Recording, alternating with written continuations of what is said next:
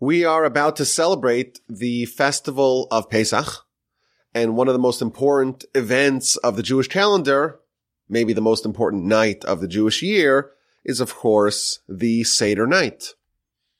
And the Seder night, we go through the Haggadah, which is a nearly 2,000 year old roadmap and guidebook through the story of Pesach and through the lessons that we are supposed to absorb and impart in our children over the course of this festival. And we're supposed to tell the story of the Exodus.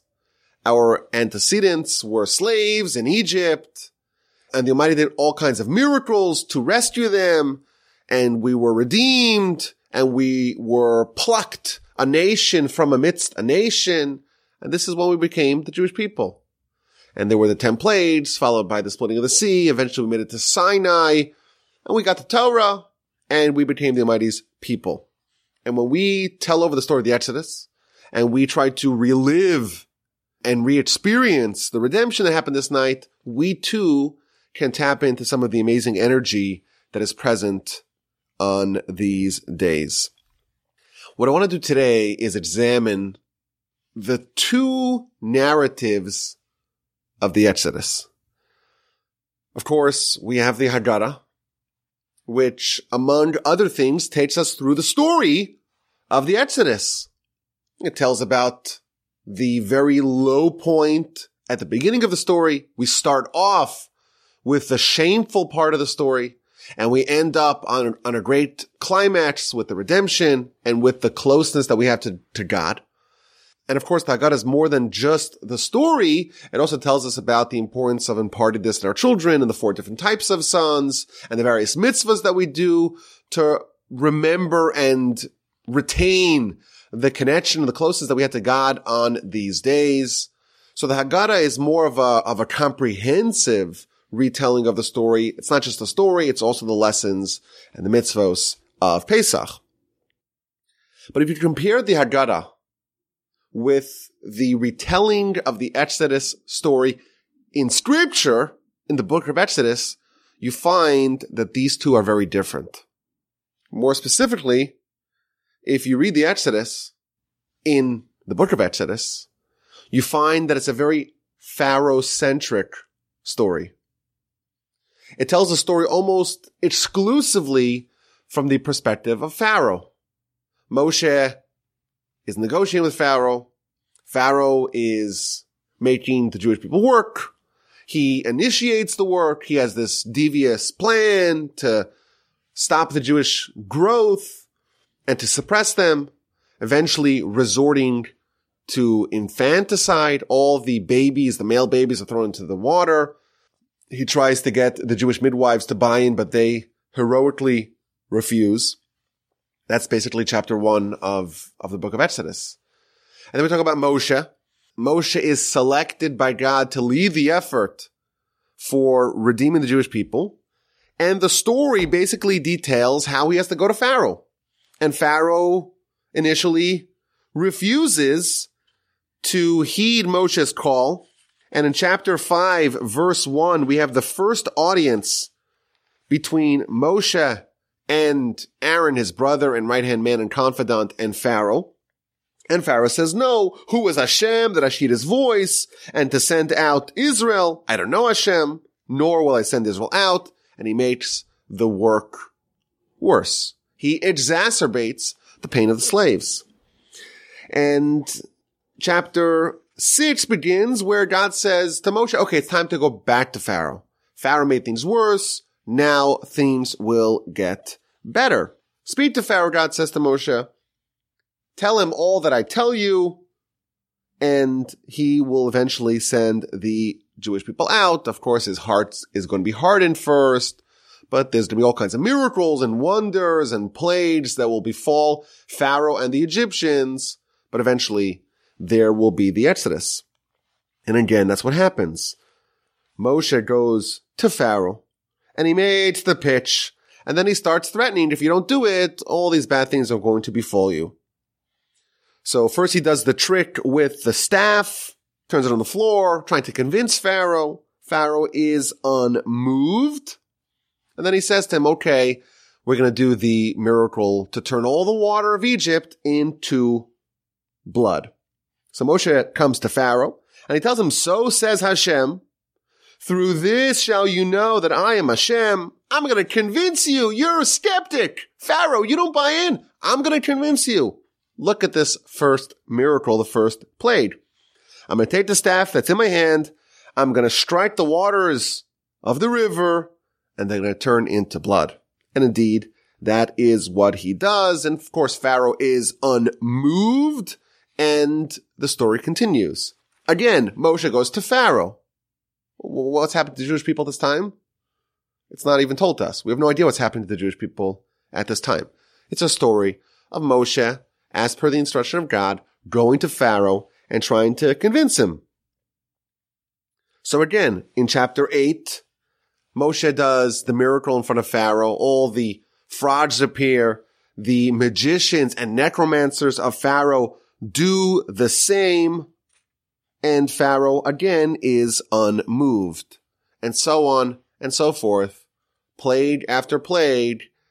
Pharaoh is not convinced. Eventually he does become convinced. And his heart is hardened. He artificially refuses to send the Jewish people until ultimately you have the last final plague, the death of the firstborn. And finally Pharaoh is convinced and he sends the Jewish people out of Egypt. And in fact, if you look at the way the Exodus is actually described in chapter 13, verse 17, Vayehi bishalach paro es ha'am. And it was when Pharaoh sent the Jewish people. It's almost like Pharaoh here is effectuating the Exodus the Jewish people, they play a, a minor role, they play a passive role in the story of the Exodus. It's about Pharaoh. Pharaoh is unmoved. Pharaoh is unconvinced. Pharaoh is a skeptic and successively and progressively with all these miracles, the resistance is softened.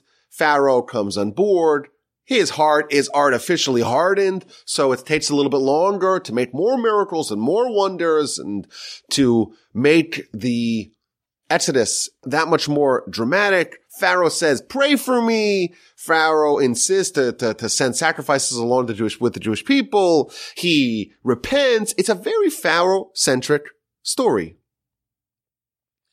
Now, if you contrast that version of the Exodus with the one told in the Haggadah that we read on the Seder, you find a very different story.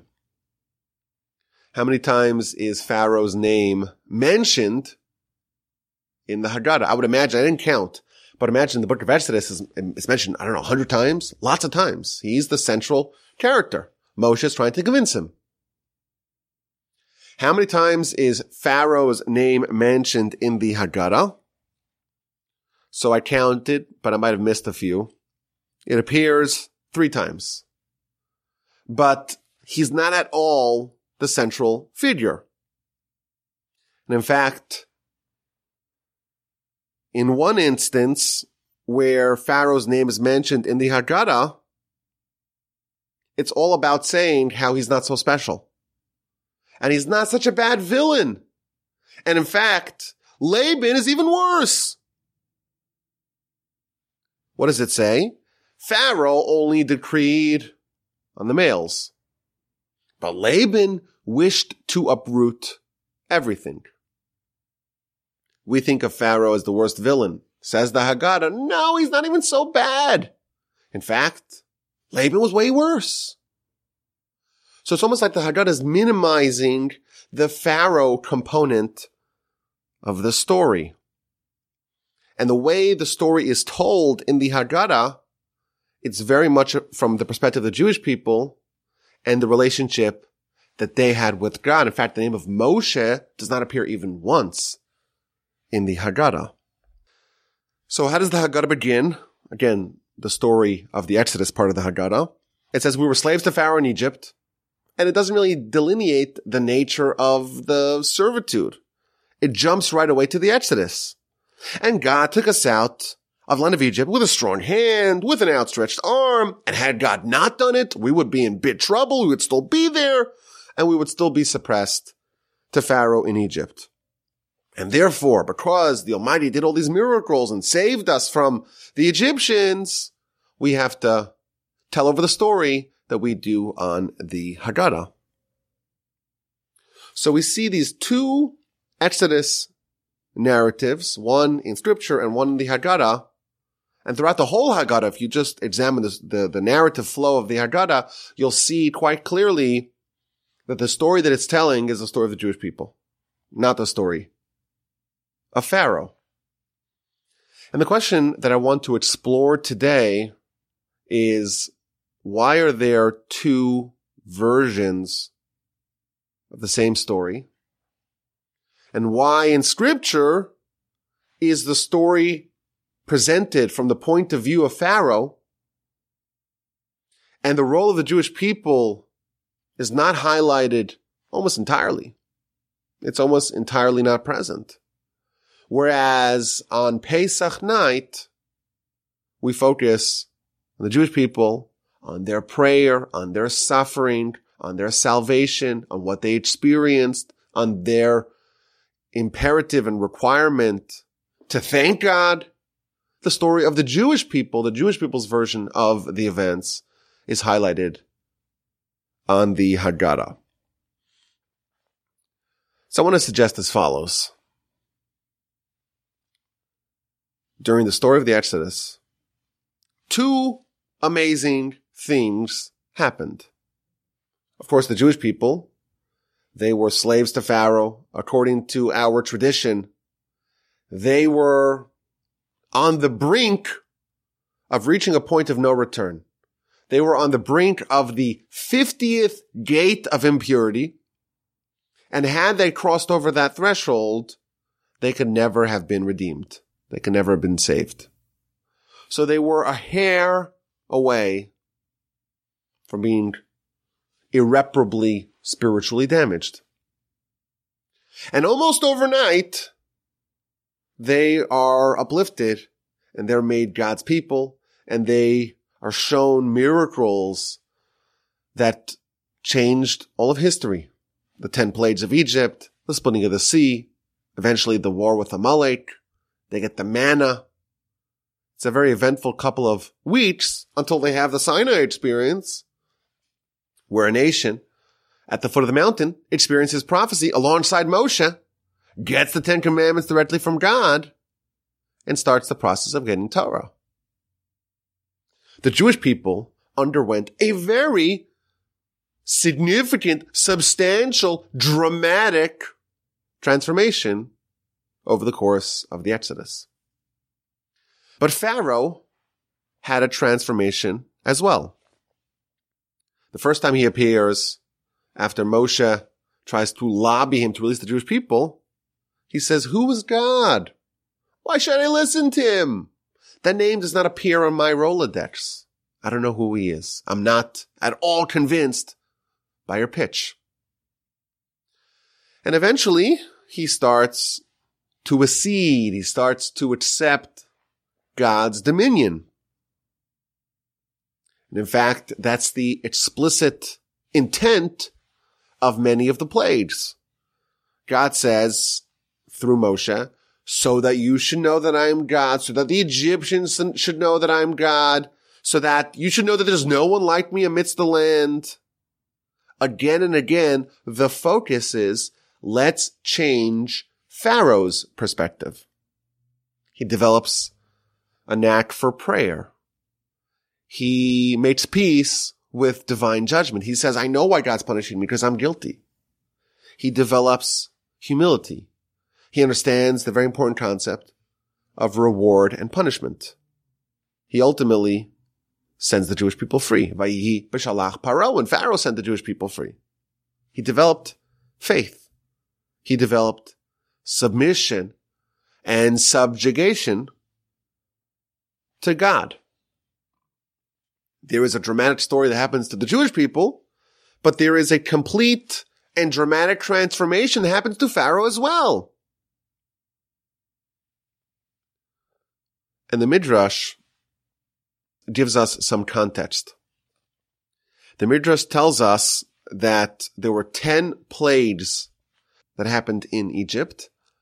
And concurrent with the 10 plagues that befell the Egyptians in Egypt, 10 miracles happened to their Jewish counterparts in Egypt. So there were 10 plagues for the Egyptians and 10 miracles for the Jews. Moreover, after the Exodus from Egypt, the Jewish people went to the sea. And what happened then? Again, there were 10 plagues that befell the Egyptians at the sea. And there were 10 miracles that the Jewish people experienced at the sea. According to the Midrash, there were 20 plagues and 20 miracles. The Egyptians underwent 20 plagues, 10 in Egypt and 10 at the sea. And the Jewish people, they experienced 20 miracles, 10 in Egypt and 10 at the sea. There was an education and a transformation of both the Egyptians and of the Jews. The Egyptians were trained via plagues and the Jews were trained via miracles. The Egyptians were stricken by 20 plagues, 10 in Egypt, 10 at the Sea of Reeds. The Jewish people experienced 20 miracles, 10 in Egypt and 10 at the Sea of Reeds. And everyone was transformed. The Jewish people went from a nation being on the brink of total spiritual decimation to being the nation that was worthy to sit at the foot of the mountain at Sinai and witness prophecy and accept Torah and become the Almighty's people. They were transformed via these 20 miracles. The Egyptians, chief amongst them Pharaoh, they too were influenced. They underwent 10 plagues and they transformed from Pharaoh saying, who is God? Why should I listen to him? I'm not listening. I'm not sending the Jewish people out. That was transformed to Vayihi b'shalach paro. Pharaoh sent them out. Evidently, the faith of Pharaoh and the faith of the Jewish people were experienced simultaneously via completely opposite means. The Jewish people achieved their faith via these miracles. Pharaoh achieved his faith via the plagues. Now, the question may be posed, well, how come the 10 plagues and 10 miracles in Egypt were insufficient and you had to have 10 more plagues for the Egyptians and 10 more miracles for the Jews at the sea? So if you examine the story very critically, you'll see that the faith and the transformation of both Pharaoh and of the Jews that was incomplete at the time of the splitting of the sea. Meaning that the first 10 plagues and the first 10 miracles did not fully achieve their mark. Pharaoh sends the Jews out of Egypt. The 10 plagues to Pharaoh worked. He sends them out. And he immediately regrets his decision. He rallies support from his people. He goes ahead of the 600 chariots and he goes to try to pursue the fleeing nation. What did we do? Why did we send the Jewish people out? He cries. Wait a minute. Pharaoh, don't you know? You were trained. You learned how to pray. You learned about humility. You developed faith. This is why you sent them out. You had 10 plagues that influenced your thinking and you were transformed. Evidently, the first 10 plagues for Pharaoh were insufficient. They were moved. They sent the Jewish people out, but it wasn't quite complete. And therefore, there was still some work to be done. We needed 10 additional plagues to convince Pharaoh completely to complete his education. Now, the Jewish people in Egypt experienced 10 miracles, and they became worthy of the Exodus. They were a nation of idolaters. In Egypt, they had become accustomed to the ways of their Egyptian neighbors. But they get to witness all these miracles. Ten miracles in Egypt. And they say, we're, we're done. We're out of here. Now, in fact, the Midrash tells us that a large percentage of the Jewish people actually remained in Egypt and actually died during the plague of darkness because they weren't convinced. But the Jewish people as a whole, they witnessed these, they witnessed these miracles and they decide it's time to go. And they are willing to take the sheep and tie to their bed for four days and slaughter the sheep, which was the deity of the Egyptians, which would be something that the Egyptians would kill you for. They did it nonetheless, and they roasted the meat so everyone in the whole neighborhood could smell it. Everyone knows exactly what's happening. They packed their bags. They displayed tremendous, valiant faith. And they leave, and they march out, and they go into the wilderness and the desert without a real good plan of how they're going to make it through in a place bereft of vegetation, food, water. They trust God. The 10 miracles apparently worked pretty well. But then they see Pharaoh coming close. They see the Egyptians converging upon them and they're trapped. And what do they tell Moshe? Are there insufficient graves in Egypt? Do you have to take us out of here to die over here? We should have stayed there. The faith that was achieved in Egypt was amazing, but not complete. There was still a little hesitation once they were threatened by the throngs and the masses of Pharaoh's army and they were encircled.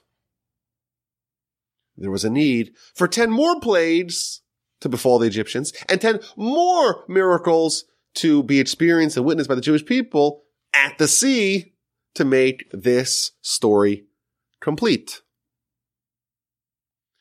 The Talmud tells that at the moment of the splitting of the sea, the angels went to God and asked him, Halalu ovdei avodazara, vehalalu ovdei avodazara.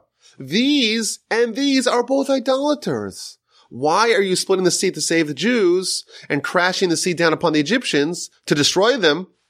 They're identical. They're both idolaters. Behaviorally, they are indistinguishable. Why are some being saved and some being drowned? Even after the 10 miracles and the 10 plagues, the Jewish people, to a certain extent, was a nation of idolaters. There was still work to be done. What happened in Egypt for both the Jews and the Egyptians, that achieved partial faith, but there was a need for 10 more plagues and 10 more miracles at the sea to prepare the nation for Sinai and to complete the education of Pharaoh and the Egyptians. So I think there are several very interesting insights just from the story of the Exodus. There were revelations of faith both for the Jews and the Egyptians concurrently, plagues for the Egyptians and miracles for the Jews, and both were transformed. But what happened in Egypt, the first 10 plagues, the first 10 miracles, that was insufficient. It had to be completed at the sea outside of Egypt. The way I think to explain this is as follows. The Jewish people were idolaters in Egypt. Why were they idolaters? Don't they come from Abraham, Isaac, and Jacob? Why are they suddenly idolaters in Egypt? The answer, of course, is that they were surrounded by bad company. They were in Egypt. They were influenced. They were subjugated. They were enslaved. And they just followed the ways. They mimicked the behavior of their Egyptian masters. And after they were there for so long, they started to develop bad habits and they became acculturated and they became idolaters because that's what they knew after hundreds of years of being in Egypt. To solve this problem, you need to address both reasons why the Jewish people were idolaters. You have to separate them from their Egyptian neighbors, which was the initial reason why they began, why they began to adopt the ways of the Egyptians vis-a-vis idolatry. And you also have to stamp out those bad habits that were accumulated over the course of hundreds of years in Egypt. So we have 10 plagues and 10 miracles in Egypt. And those accomplish the goal of distinguishing one nation from another nation. In the words of the Torah, to pluck one nation from amidst another nation. The Jewish people were enmeshed, were intertwined in the Egyptian way of life. And the Almighty had to pick out all the Jews, all the sparks, perhaps we can say, using Kabbalistic lingo, and pick them all up and gather them and coalesce them into one distinct entity that's separate from the Egyptians. And with 10 plagues and 10 miracles, the two nations are separated. A glass of water yields water for the Jew and blood for the Egyptian. And there's the famous image of the Egyptian sticking a straw into a glass of water and the Jew doing the same and the Egyptian suctioning out blood and the Jew water. What happened in Egypt was the separation of the two peoples into two distinct entities. These get miracles and these get plagues. But even after the Jewish people leave Egypt, perhaps we can say that structurally the problem's been solved. They are no longer enmeshed amongst the Egyptians, but habitually the idolatrous practices remain. Some of the bad habits lingered after the cause of those bad habits went away. Perhaps the cause of the Jewish people's idolatry was solved, but some of the symptoms remained. And therefore the angels look at these two people and say, wait a minute, these idolaters, these are idolaters, wait a minute, these are idolaters and these are idolaters. Behaviorally, they're still identical.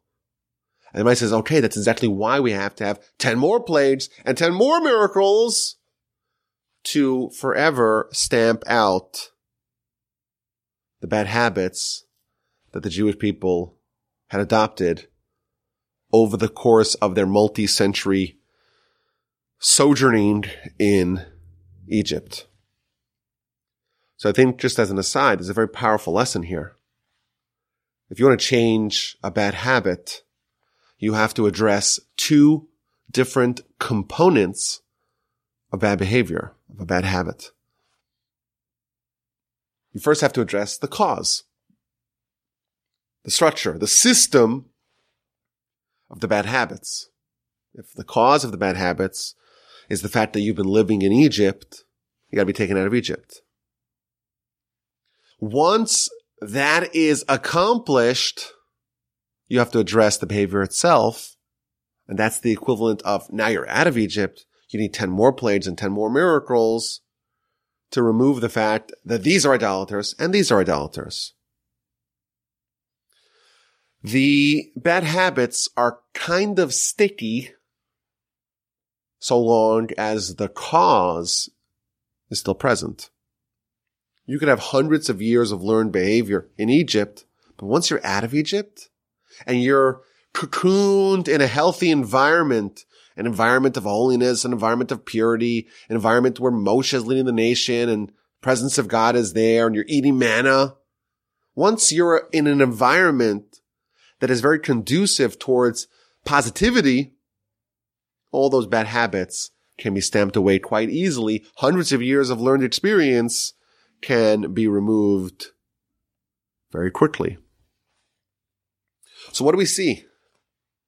We see a story of the Exodus from the perspective of Pharaoh and from the perspective of the Jewish people. Ten plagues for Pharaoh in Egypt, ten miracles for the Jews in Egypt. And they're both influenced. And Pharaoh says, ah, I don't know about God. Who's God? I'm not listening to him. Until progressively these plagues make their mark and Pharaoh is slowly transformed. The Jewish people, they too are at this nadir at the very edge.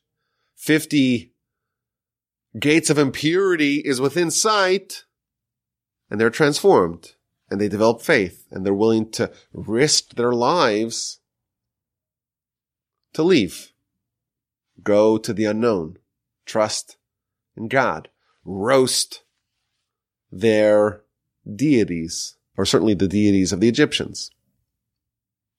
10 plagues, 10 miracles in Egypt, 10 plagues, 10 miracles outside of Egypt.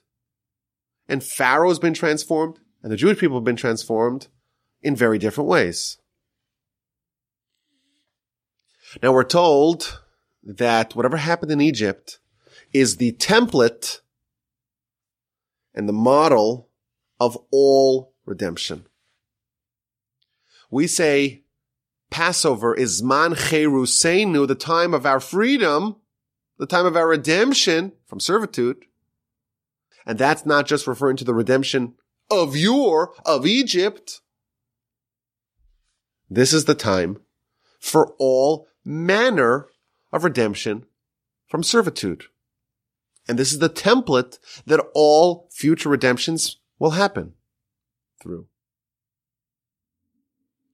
The concept of Messiah is taking the Egyptian Exodus and making it global. This is the prototype. The Egyptian Exodus is the prototype, the blueprint for all redemptions. And we're told two versions of what happened. Pharaoh was a non-believer. Pharaoh was an idolater. The Egyptians were idolaters. And they became big believers in faith and prayer and humility and submission to God. They were transformed. And that's one version of a redemption that happened. And the Jewish people, they too underwent a transformation and were redeemed via a completely opposite way. They too experienced the transformation, but that was done via miracles. It's a very positive, uplifting way to learn the same story. The fact that we have two versions of this story and both of them together comprise what actually happened and they're told in very different ways. Perhaps the lesson in that is to highlight the fact that redemption can happen in very different ways. There's a very difficult Talmud that talks about Messiah in the book of Sanhedrin, page 98a. It tells us when Messiah is coming. Amazing. Everyone's been looking for that information for so long. This is what we all want to know. The $64,000 question, the million dollar question, the greatest clickbait. When is it coming? Tell me the date. I'll make sure I'm ready. The Talmud already told us that 2,000 years ago. I'll read it to you. The son of David, which is a nickname for Messiah, will come drum roll please, in a generation that's entirely righteous. Or in a generation that's entirely wicked. When's Messiah coming? I'll tell you, says the Talmud. It's coming when the generation is entirely righteous. If that's what the Talmud said, and that's where it stopped, I'll say, okay, that makes lots of sense.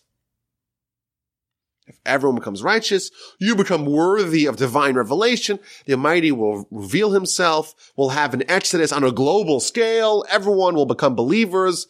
All the idolatry of their various different types will all melt away. Amazing. Makes a lot of sense. But then the Talmud continues and says, or in a generation that's entirely wicked, which is literally the opposite. So what has the Talmud told us relative to the question of when is Messiah coming? It seems like it's giving us contradictory answers. This Talmud never made sense to me.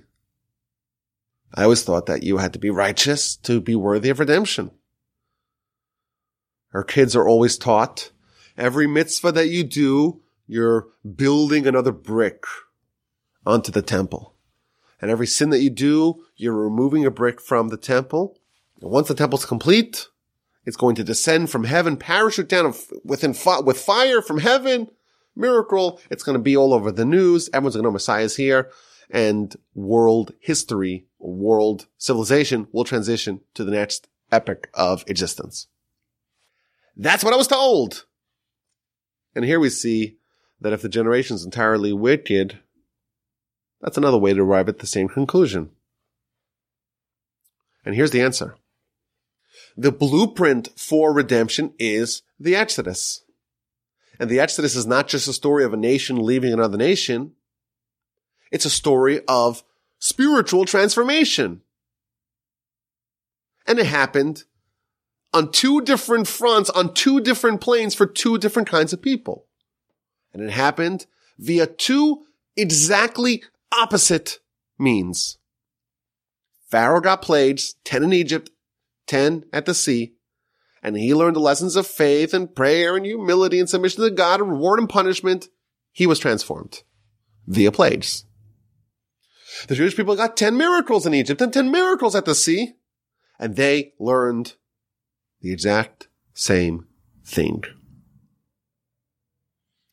You can arrive at redemption via miracles, via a generation that is entirely righteous.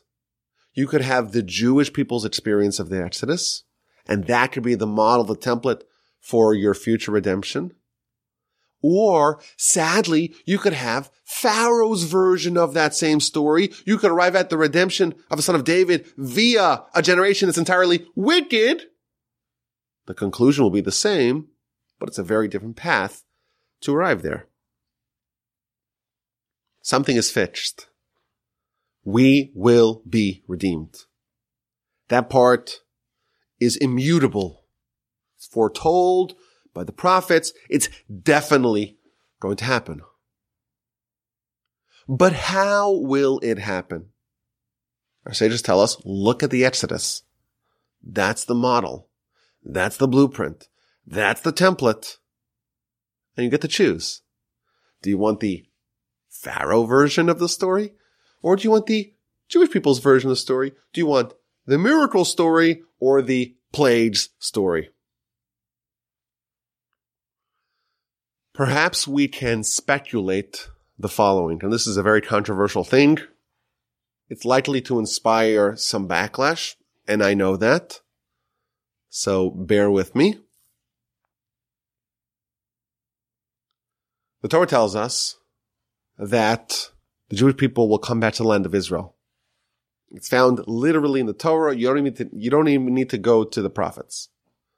It talks about the ingathering of the Jews from all four corners of the land back to the land of Israel. It's a prophecy. And you know what? We now know today that this prophecy is true. We know it. It's true. It's been proven in our lifetimes. that too has an element of redemption in it. That too is part of the kind of the, the messianic transformation of the nation from a nation submerged amongst another nation or other nations being gathered in together and brought back as one nation in our homeland. I would argue that just like the Egyptian experience happened in stages, there were templates slash miracles in Egypt to separate the two nations who had become interspersed and intermixed and interwoven to separate them into two different nations. That was accomplished in Egypt. And then to assure that behaviorally the Jewish people don't maintain the behavior of their Egyptians outside of Egypt, there was a second set of 10 plague slash miracles.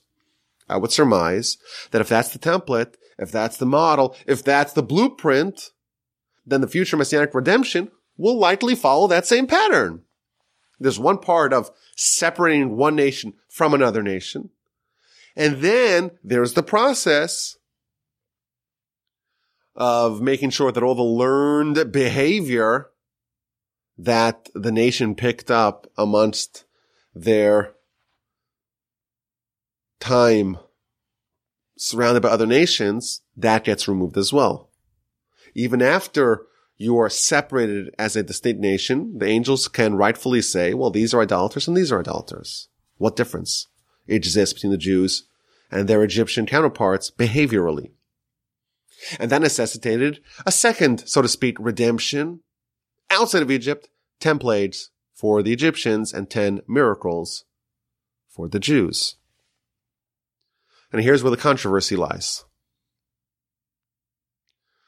The fact that we got the state of Israel, you can make a very good argument that we got it via the Pharaohitic process, via 10 plagues, not via 10 miracles.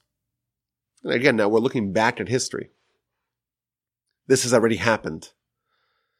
And I don't think it's a controversial argument to be made that the way things played out, because of the Holocaust, we got the state of Israel.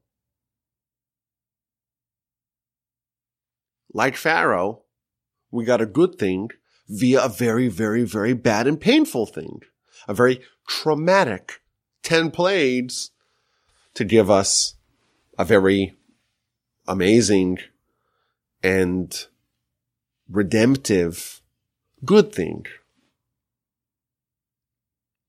And you can make the argument that we're only halfway home. Just like when the Jewish people leave, they unlock one level, but there's 10 more plagues and 10 more miracles that have to happen at the sea to determine or to forever separate these two nations. It's up to us what kind of Messiah we earn. It's reasonable, I think, even though it's quite controversial, I acknowledge. It's reasonable to say that we had to endure the worst suffering that any people in all of human history ever experienced to get the state of Israel. And we could perhaps in our mind envision a version of history where we got what was foretold that we would get in the Torah without the worst genocide in all of human history. We could have gotten it in a more pleasant way. But we got the redemption via the Pharaohitic redemption. It's not so pleasant. And now we are awaiting another redemption.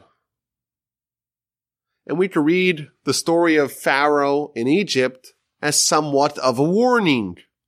The Torah in the book of Exodus is showing us one side of the transformation and education and training that happened of a people and a leader who went from who is God? Why should I listen to them to a nation of faith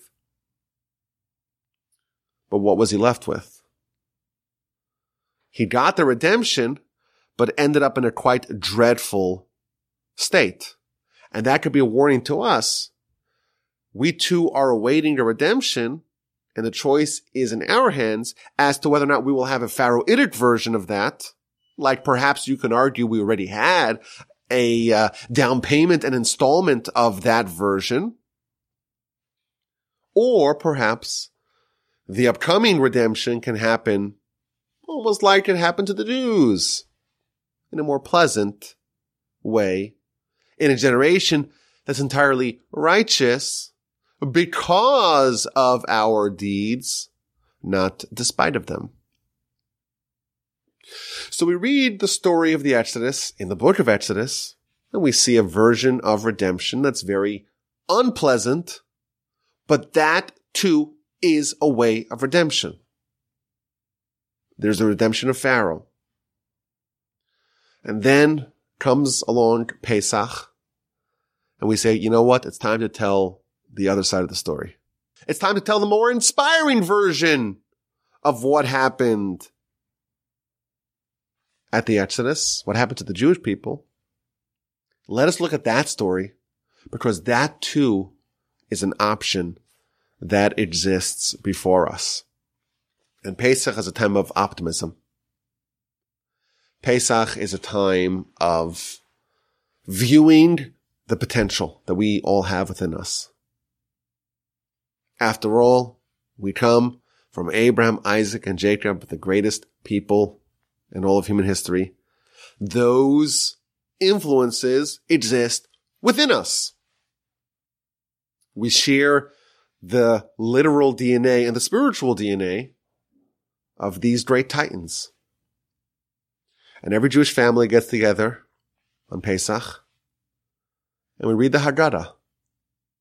And we read the story of what happened to us and Pharaoh's role is, is minimized. In fact, the one time he's mentioned in context, it's about, well, he's, he, he's not so important. Laban was even worse.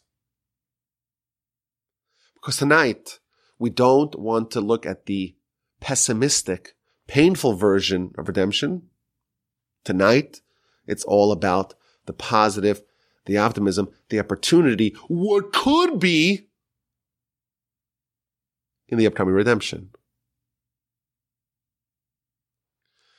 And I want to conclude with an idea that I heard from my brother-in-law, Shmuley Botnick, about how the Haggadah starts off. So, of course, it starts off with a declaration Whoever wants to come join us in the party is welcome to join. This year we are here. Next year we'll be in Jerusalem. Again, the idea of the connection between the Haggadah story and the Exodus story to the future redemption, because this is the template. And then we introduce the evening with the four questions of the Manishtana. And then we have a short synopsis of the entire story. We were slaves to Pharaoh in Egypt, but then we were saved. And we were saved with an outstretched arm, with great miracles, with a mighty hand. And it's imperative of us to relive the story.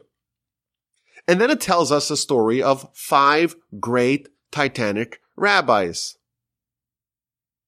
who were celebrating Pesach together in the city of Bnei Brak. And they were telling over the whole story of the Exodus the entire night, all the way to the next morning.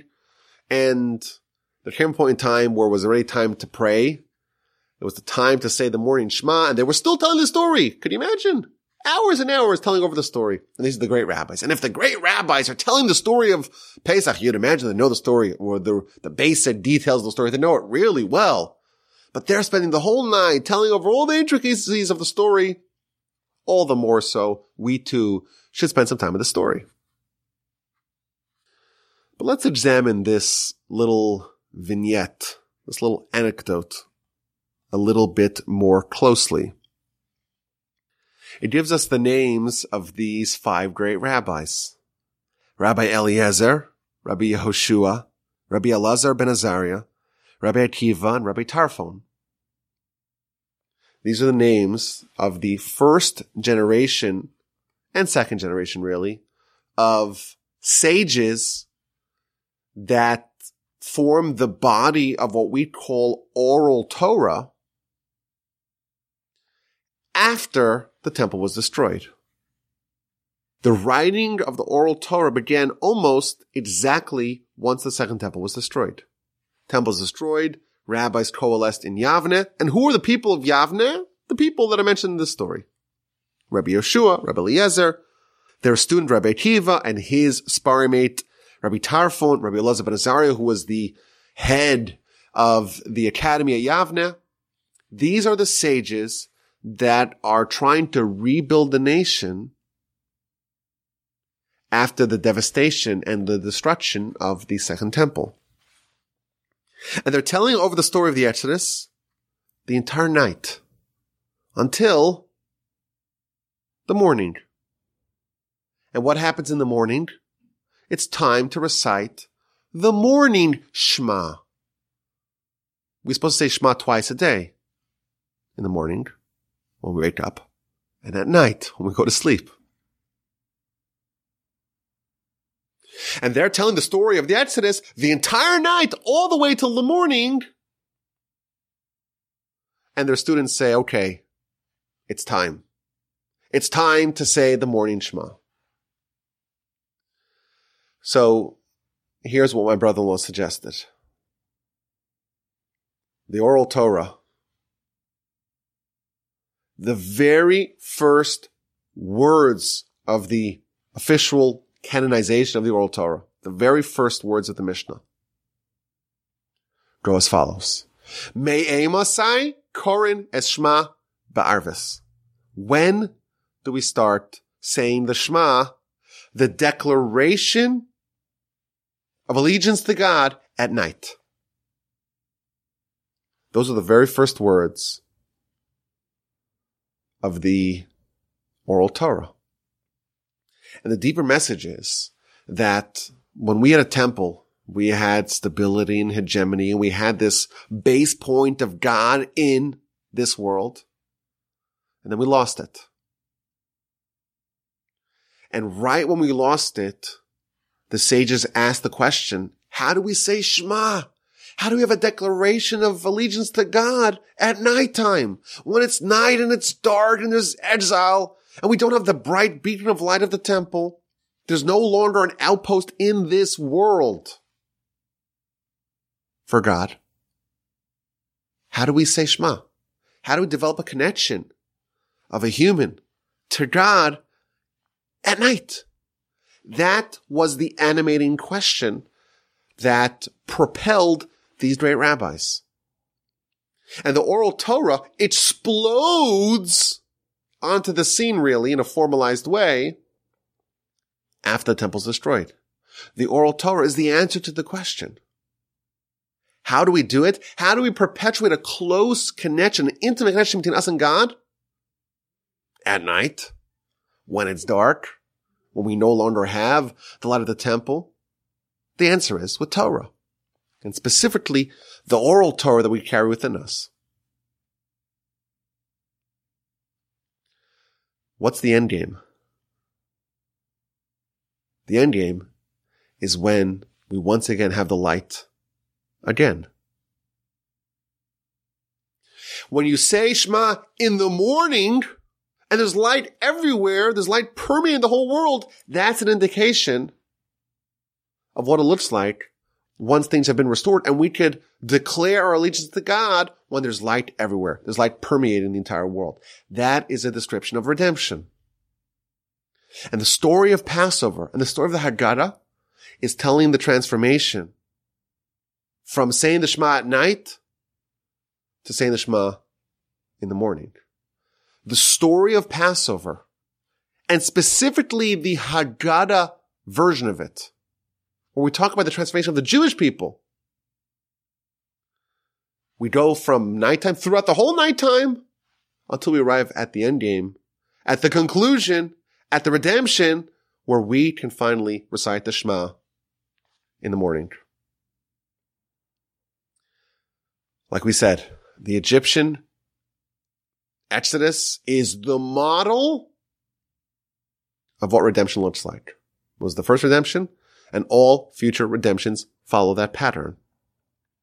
And when we read the version of this story in scripture, it's a sad and depressing one because it's all about the pummeling of Pharaoh. And that is very germane to us because that could happen to us. In fact, we made the argument, a controversial argument, that already did happen to us under certain circumstances. But the Talmud says to us clearly, Messiah could come in one of two ways. Do you want the Pharaoh version or do you want the Jewish people's version? And it's very important for us to remember what happened to Pharaoh because that is relevant to us because redemptions can follow that version as well. And maybe they already have to a certain extent.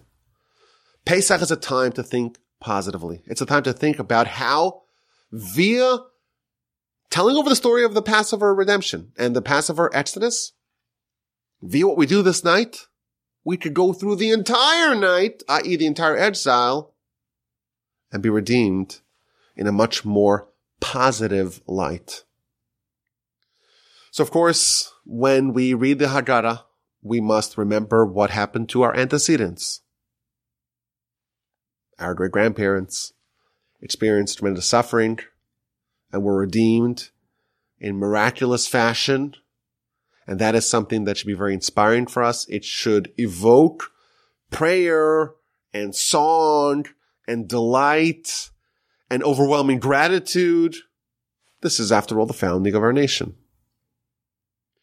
But we also must take this story and understand that this could be us as well. And yes, there's a version of the Exodus story that's a little bit more painful and it, it consists of plagues. That's what happened to Pharaoh. And that too is relevant to us because that could be our destiny. But in Pesach, when we read the Haggadah, we're thinking about a very different dramatic version of it. And we see this model of the five rabbis. And they start off by asking the question, how do we do this? How do we say Shema at night? And how do we transform the saying the Shema at night to the saying the Shema in the morning?